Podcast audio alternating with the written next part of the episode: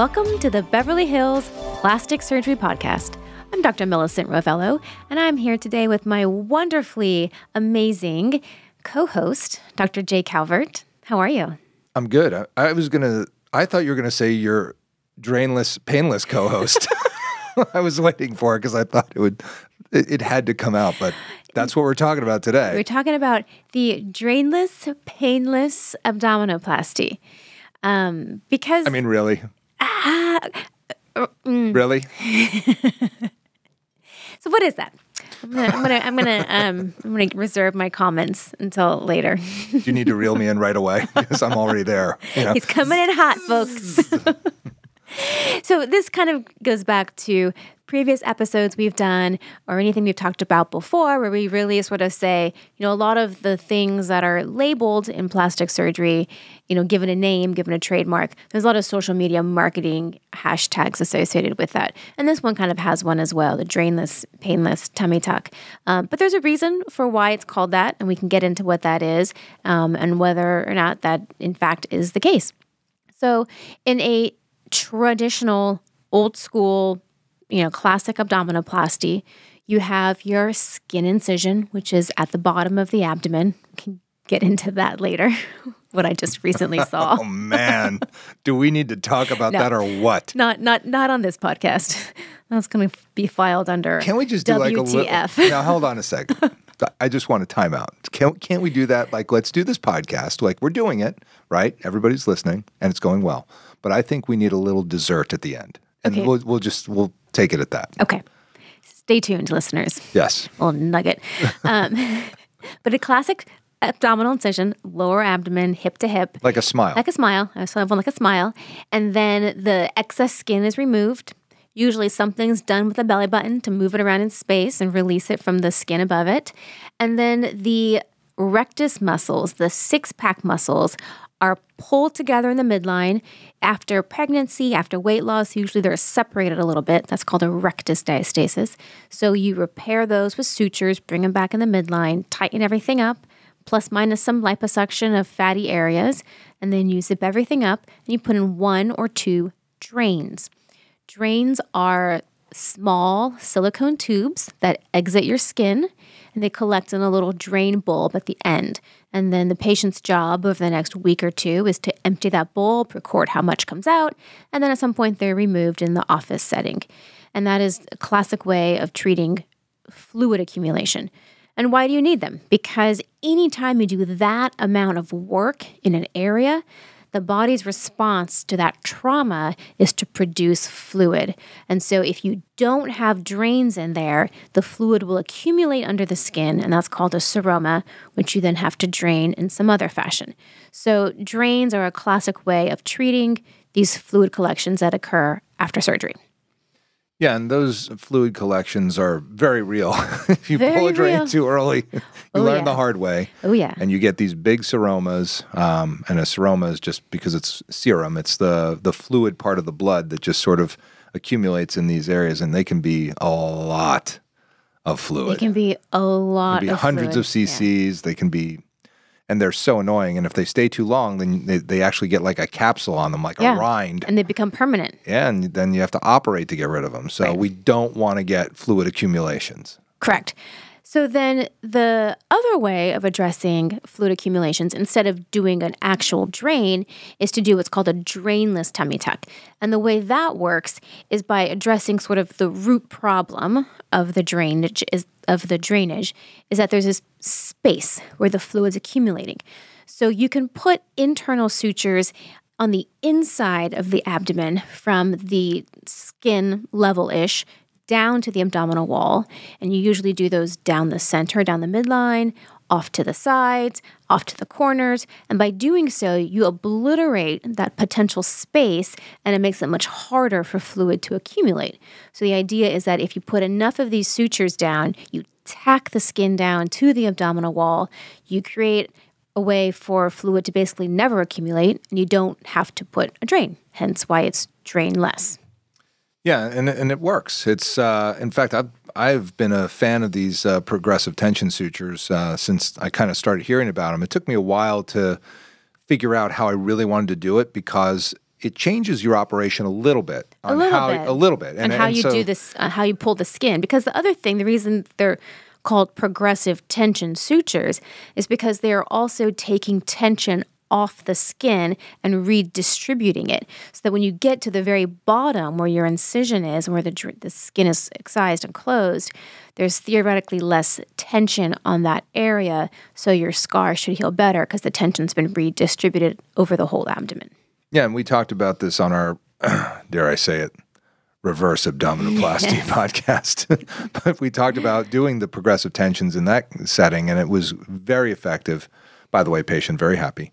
Um, but in the abdominoplasty, this this uh, maneuver of putting in these stitches from the uh, rectus fascia and the external oblique fascia to the the flap to the skin flap above, and then tying it down, it it really does kind of eliminate the need for drains.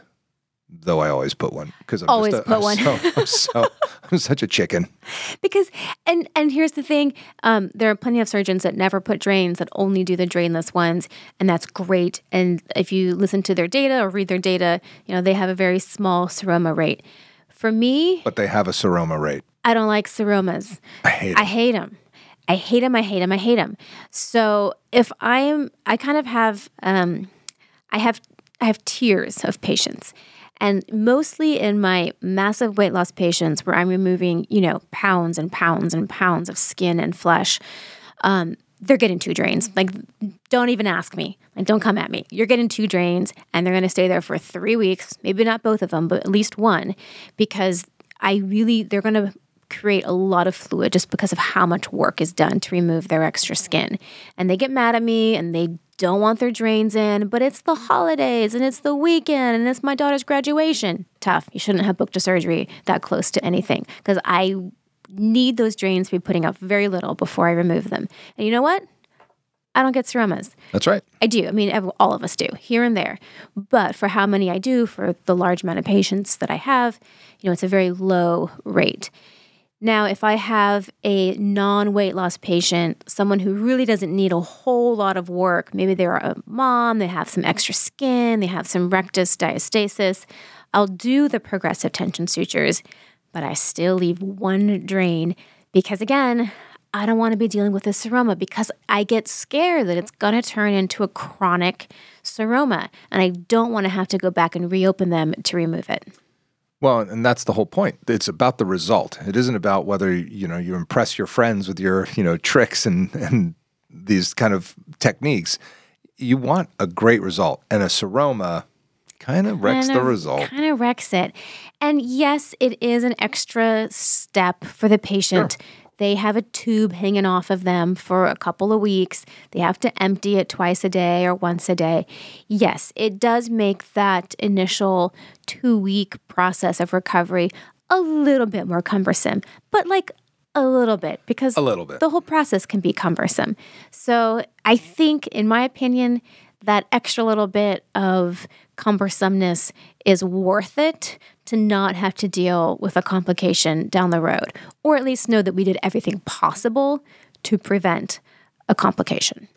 Yeah, and some of those drains in the uh, in those uh, progressive tension suture closed abdomens put out a lot. They put out a lot. Yeah, they do, and it's like, Yeah. well, if you didn't have the drain, like, where's Where that is fluid it going? Where is it going? I a thousand percent agree, especially if you did a ton of liposuction and you have all that fluid floating around in there.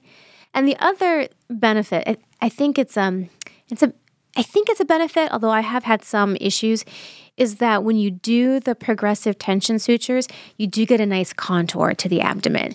So it sort of recreates what looks like a six pack because those sutures go down the midline, so it creates sort of that six pack internal divot down the center, the champagne line, if you will.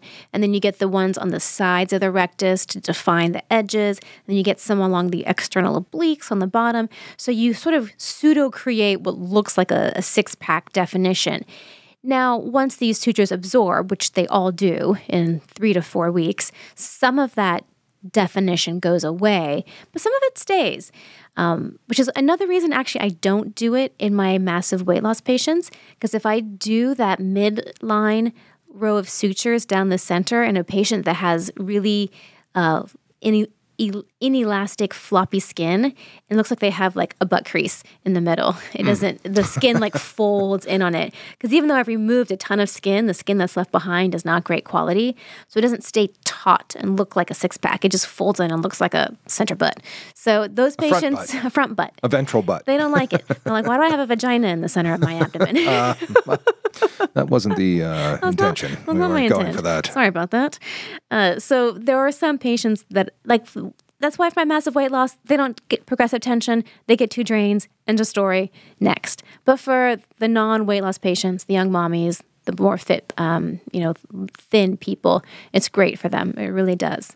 Yeah, I mean, I I, I think uh, you know you just have to do what you you're comfortable with. But I do love the progressive tension sutures. I think they look amazing. Yeah.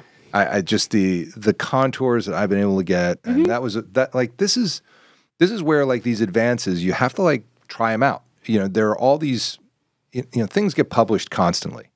You know, and I one thing that happened in in uh, in Germany was I was you know I kind of raised my hand about uh, you know taking care of infected dorsal implants, and this is something that goes back to Pittsburgh where like you know uh, someone in China has done a hundred to a thousand times more of whatever it is you think you've done a lot of because it, there's just so many people. There's just so much more. There's just so many people there, and like it totally happened there. I was like, oh, so I've got a series of eight patients we're publishing with infected implants, and you know, of course, the guy from South Korea was like, oh yeah, I, I published one of like you know 96 patients, and, the, and then the you know the guy from Taiwan was like, yeah, yeah, we published 320, and yeah, we did them all this way too. I was like. Okay, I'll shut up. Because, like, what am I supposed to say? But that's the thing, like, with this progressive tension sutures, like, everybody was doing them. They're like, oh, we're into it, we're into it. And I was like, all right, let me, let me, like, I, I gotta, you know, I gotta, like, sniff this one a little Yeah. bit, like, make sure it's cool. I gotta check it out. I gotta, and so I did a little bit, and then I did a little, and you gotta walk up to it. You can't go all in with new techniques because some of them just don't fly. They, they aren't, they don't have staying power. They're not necessary. And uh, you, as the surgeon, like this is why you get people that kind of pay attention. You know, like if you're going to go to a surgeon, make sure it's somebody who's paying attention, attending the conferences, you know, getting their CMEs, all the things that that kind of say that you know my my surgeon's thinking a little bit, Yeah. and they haven't checked out, and they're going with what they learned as a resident. 30 years ago. Yeah, because it, it is so like plastic surgery today and what I was trained in are two completely different Right. specialties. It is not even close. Yeah, it evolves constantly. Constantly, uh, your your practice is different every six to nine months. I think. Yeah, no, I think that's probably reasonable. And then that's so then that brings us to the painless part of it.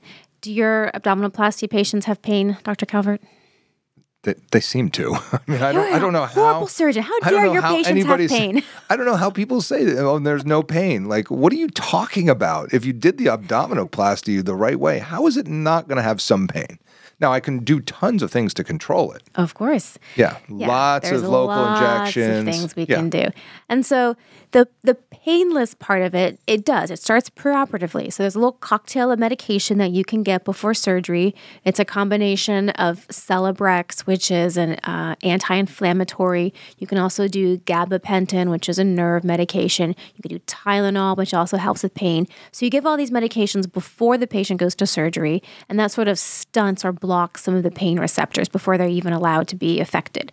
And then at the time of surgery, usually towards the end of surgery, we inject a numbing medication, kind of like a lidocaine, a long acting lidocaine, into the rectus muscles down to where the nerves are that stimulate or supply the abdomen. And that provides long lasting um, pain relief. And the kind of uh, medication you inject can vary. There is a lot, longest acting one that we have is called Exparel, um, and that theoretically lasts for 72 hours. Then there's also things like Marcaine, which last anywhere from 12 to 24 hours. You can do Fake Sprel, which is Marcaine with some steroids, and it lasts for almost 72 hours as well. So these are all things that people can do at the time of abdominoplasty to improve your pain experience. Have you used the fake Spirel? I have. Yeah, it works. It works. I, I think so too. It totally I mean, works. because the whole concept is is that with Exparel, it's uh, It's like fos- like like fossilized, like Lyophilized. Lyophilized, that's the word. Easy for you to say. Yeah, I cannot. it is not easy for me Which means that the the marcaine is in a little fat bubble, basically, and Yeah. as the fat bubble breaks down, it releases the marcaine um, into the local area, and, and it, it supposedly works over three days or so. And Yeah. I, I've seen that. I think so. It's just super pricey. It's super pricey, um, but it's definitely you can get it. I use it at the hospitals um, until the pharmacy told me that I was no longer allowed to use it because it was too expensive. It is. And I said, "Excuse me. Well, then why do you have it in the pharmacy unless you want people to use? You're supposed to. You have it and you stock it to be used, but then you came at me and asked me to not use it. So what did I do? I just kept using it. Absolutely. So I use it, but that. But even the hospitals were like, eh, it's expensive. it is. Um, and we can use it at the surgery centers. Um, a lot of times we do the fake Spirel, which I think works just as well because I have both patients. I see them, the hospital ones and then my surgery center ones, and they seem to have similar pain experiences. Yeah, the the um, steroid has a lot of that fatty sort of Right. So it, you know, that- lyophilizes. Yeah, it does it for you. Yeah. Yeah, I think it works, and uh, and that helps. But I, I I don't think an abdominoplasty is painless. I think that's a that's a stretch, and uh, I don't market it as such. I mean, I guess we're doing a podcast called you know, Painless, painless, drainless abdominoplasty, but it's not because we think that that's the case. I don't, you know, and I think it, I, I give my patients fairly across the board a standard amount of pain medicine postoperatively, and it's pretty small doses. I think the max um, amount of pain pills that I give is like 15 to 20. And in a blue moon, I will have someone ask for a refill. Like, twice a year, maybe at most. So my patients don't really need pain medicine after a few days or even a week. They're Right. off of it. And there are other things we do. We give them muscle relaxants, we go back to the Celebrex. So there are other cocktails that you can take. But I use that kind of as a marker that patients don't get that much pain medicine and they don't ask for refills. So I, I think they do okay. I I'm sure they do. They I mean, abdominoplasties are in and of themselves, you know, not terribly painful. I think they become more painful when you have to do a hernia repair. do a hernia repair or lots of liposuction. That's where Yeah. my patients really feel it is the Yeah. liposuction areas. But at the same time, like if you go into this going, you know, I'm going to have surgery and there's going to be some pain and I'm going to get through it and it's going to be fine and it's a limited time, then it's then you do okay. It's how you set your expectations. And I have some patients that come in terrified to do the surgery. They don't want to do the surgery because they are so terrified about the pain. And I tell them all these things too, and, and then they sign up and they're like, "Oh, it was fine." Yep. But here's the one other thing I will say um, before we get to our little nugget. Be very careful about the horror stories that you hear, see, and read on the internet and social media because everyone loves to portray themselves as a martyr, that they came through the most awful experience and they were so strong and they survived.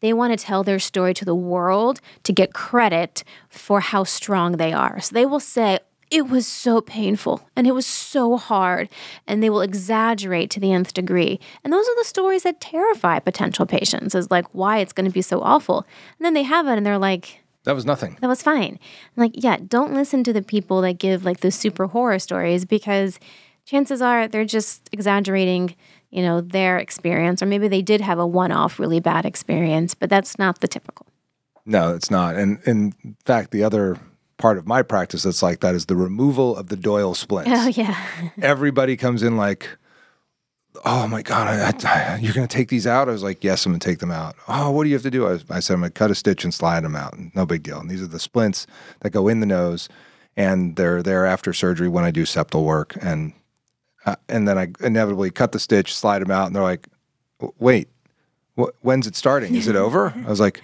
"Yeah, It's out. That's it." They're like, "I've been nervous about this for three weeks." I was like, "Yeah, I told you it wasn't a big deal." yep That's why I show 'em my TikTok. It's on my TikTok having, you know, my fellows splints coming out. There's a ton of it on my Instagram all over the place. And, you know, any of these things, you just have to realize, like, talk to the surgeon. They'll they'll shoot you straight. Yeah, yeah. And I'm not going to lie to you about about it. I'll, I'll say it's uncomfortable, you know, but it's fine. You'll get through it. That's right. So I think that I think that's it. Well, let's talk about your nugget. let's go for dessert here on this. So, first of all, when you're getting I, gonna- almost can't. Like I'm so traumatized. I know you are. I could tell, and and you should be, and and we all are a little bit because I saw that incision and I was just like, whoa. I mean, I, I just I don't know what was happening. I think there. you have to tell the story because I right, can't. I'll tell it. So, anyway, Dr. Rovelo is taking care of a patient who flew elsewhere to another state uh, to get. I don't know what what this head, operation a head and is. neck I don't, procedure. Oh yeah, that's right. He was Yeah. going for some sort of uh, scar vision, and they got to Texas for this operation. On the day of surgery, And, and yeah, on the day of surgery, decided like I think I'll have an abdominoplasty on the day of surgery. oh, by the way, hey doc, while Yeah. you're there, And and I call those hey docs, but to me a hey doc is like, hey doc, while you're doing my nose, can you take this mole off? And I say, yeah, if it's on the consent, I'll take care of it. And you know, so those kind of hey docs are fine. But this was hey doc, how about an abdominoplasty? and this patient did not really need the abdominoplasty. little bit of extra skin, sort of in the the middle uh, area around the belly button. So somehow this surgeon I designed an operation that included a cross the belly incision at the level of the belly button. Like cut- to side. Right. And I- and I I saw that and I go, "Wait, maybe he was in a magic show and the magician tried to cut him in half and almost did because that's what it looked like to me." What it looks like it's It does. It looks like somebody took a saw and went right across the, the middle. middle of the abdomen. It's really bad. And one piece of advice, if the operation, if you're if you're making up the operation, like think twice about it. Just because like there's a reason that operations are things done a certain way. There's a reason that there's tried, true, tested, loads of data on the operations that we do. And and you can make up operations. I do it way more than than most people I know of because the problems that are presented to me are totally crazy. And I do need to create operations. But like an abdominoplasty is an abdominoplasty. Make a low incision. Take it. Don't like the the mid abdom like that. We used to do like mid abdominal trams actually when back in the day when we were doing tram flaps. We would do mid abdominal trams for people who had huge bellies and it was too far Too- down. Yeah. yeah. So like there there were ways that you could do it and kind of sneak a paniculectomy in to help them out and um. But this this cut is ridiculous. So I'm not sure what. That was the face right there.